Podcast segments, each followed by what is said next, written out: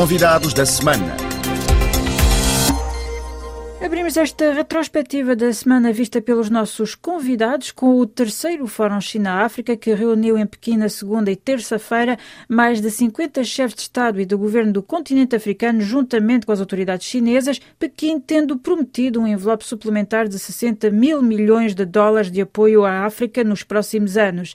Apesar da relação da China com os países africanos ser frequentemente considerada tóxica, designadamente devido à crescente dependência de certos Estados e da explosão da sua dívida, Arnaldo Gonçalves, professor de Relações Internacionais no Instituto Politécnico de Macau, considera que é um mal menor. Eu acho que a África não tem grandes hipóteses de arranjar uma fonte de aprisionamento alternativa, porque, repare, os Estados Unidos estão numa fase agora de atração às suas fronteiras internas, está, no fundo, a fechar-se na sua concha, a União Europeia tem problemas gravíssimos em termos do seu modelo e do que se passa na Europa de Leste, e por isso a China é uma boa oportunidade, porquê? Porque o tipo de tecnologia que eles transferem para a África é tecnologia média, não é tão sofisticada como a europeia ou, ou a americana, está mais adaptado ao seu nível de desenvolvimento. E por isso eu acho que os, os africanos fazem bem, a utilizar o investimento chinês, mas segurarem-se do ponto de vista do contrato, não é? Não é só fazer as estradas, por exemplo, mas é sobretudo assegurar a sua manutenção. E não, como é habitual, os chineses fazem as coisas, depois não há manutenção. A África tem que ser mais inteligente nesse aspecto e balizar os contratos para haver assistência técnica pós-venda, não é? Também do ponto de vista do economista angolano Francisco Paulo, é preciso mudar de paradigma, a África não devendo ser apenas um exportador de matérias-primas. Durante muito tempo, e isso também foi discutido, os países africanos vendem apenas matérias-primas à China essencialmente matéria-prima. A exportação dos países africanos para a China é essencialmente matéria-prima. Por sua vez, os países africanos tendem a importar produtos acabados da China. É óbvio que os produtos acabados têm maior valor acrescentado e têm maior preço no mercado internacional do que as matérias-primas. Então, há uma toda necessidade dos países africanos desenvolverem a sua indústria, para que não se tenha a ideia de que o comércio está a ser mais vantajoso para um e menos vantajoso para outro, porque um compra matéria-prima, outro vende produtos acabados. Então, tal que nesse pacote há projetos de é, apoiar a industrialização da África, mas tem que ser uma industrialização em moldes africanos. Os próprios africanos devem dizer que tipo de industrialização que precisam para que os produtos a serem comercializados, não só para a China, mas também no comércio internacional em si, deixem de ser essencialmente matéria-prima e passarem produtos já com maior valor acrescentado. acrescentado Isso também vai facilitar gerar mais emprego no setor industrial em África. A, própria globalização é possível quando os povos conseguem ir livremente num país para outro, adquirir os seus bens e serviços. Isso vai requerer aproximar o poder de compra dos africanos com os dos chineses, para que o comércio seja mais fluido. Em termos de balanço deste Fórum China-África, Carlos Lopes, alto representante da União Africana junto da União Europeia, destaca a atenção que a China deu a cada país, nomeadamente os países africanos de língua portuguesa. Em qualquer uma das, das, entrevistas eh, bilaterais que os dirigentes tiveram com o presidente Xi Jinping, que foi extremamente respeituoso, dando tempo a cada dirigente, para um encontro privado, longo, que permita passar em revista a cooperação de cada um dos países, com respostas concretas, etc. Portanto, isto foi muito mais do que apenas as pessoas encontrarem-se numa cimeira. Qualquer um deles teve boas notícias a receber por parte da China.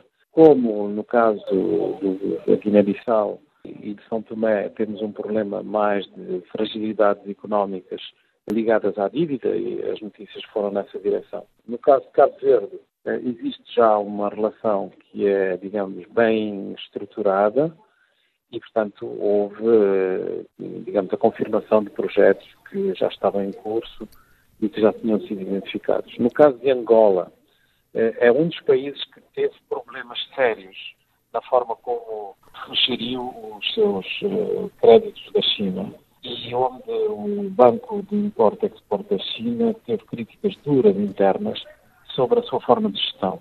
E no caso de Moçambique, ao contrário do que as pessoas pensam, a grande dívida e o problema da dívida de Moçambique não tem nada a ver com a China, portanto tem a ver com outros empréstimos, tem a ver com outros problemas que não são gerados pela China. Portanto, a China aparece apenas como um parceiro que é mais fácil para Moçambique e com o qual Moçambique não tem problemas. Outro tema dominante desta semana foi o sexto Congresso Extraordinário do MPLA, congresso realizado no intuito do partido no poder em Angola escolher um sucessor a José Eduardo Santos, que foi presidente de Angola até o ano passado, não tendo, contudo, passado o testemunho na liderança do MPLA até este sábado. Que legado deixa José Eduardo Santos? Eis o ponto de vista do analista Eugênio.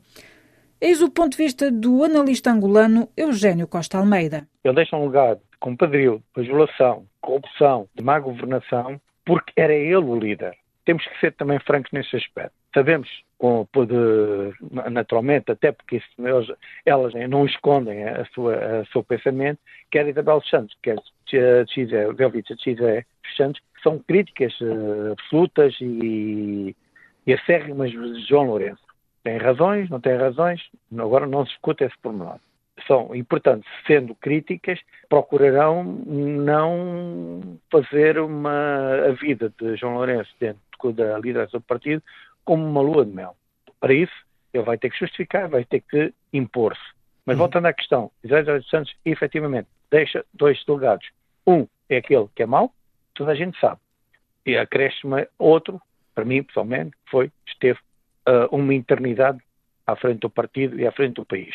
Outra que é a realidade, é que efetivamente ele conseguiu que o país entrasse na paz, que a paz fosse feita internamente entre angolanos e não com interferências externas, e ele assume que aparece como arquiteto da paz. E para finalizar, esta foi também a semana em que aqui em França se procedeu na passada terça-feira a uma mini remodelação ministerial na sequência das demissões dos ministros do Ambiente e do Desporto. François de Rugy, membro dos Verdes, que até esta semana era o presidente da Assembleia Nacional, passou a ser o titular do Ambiente.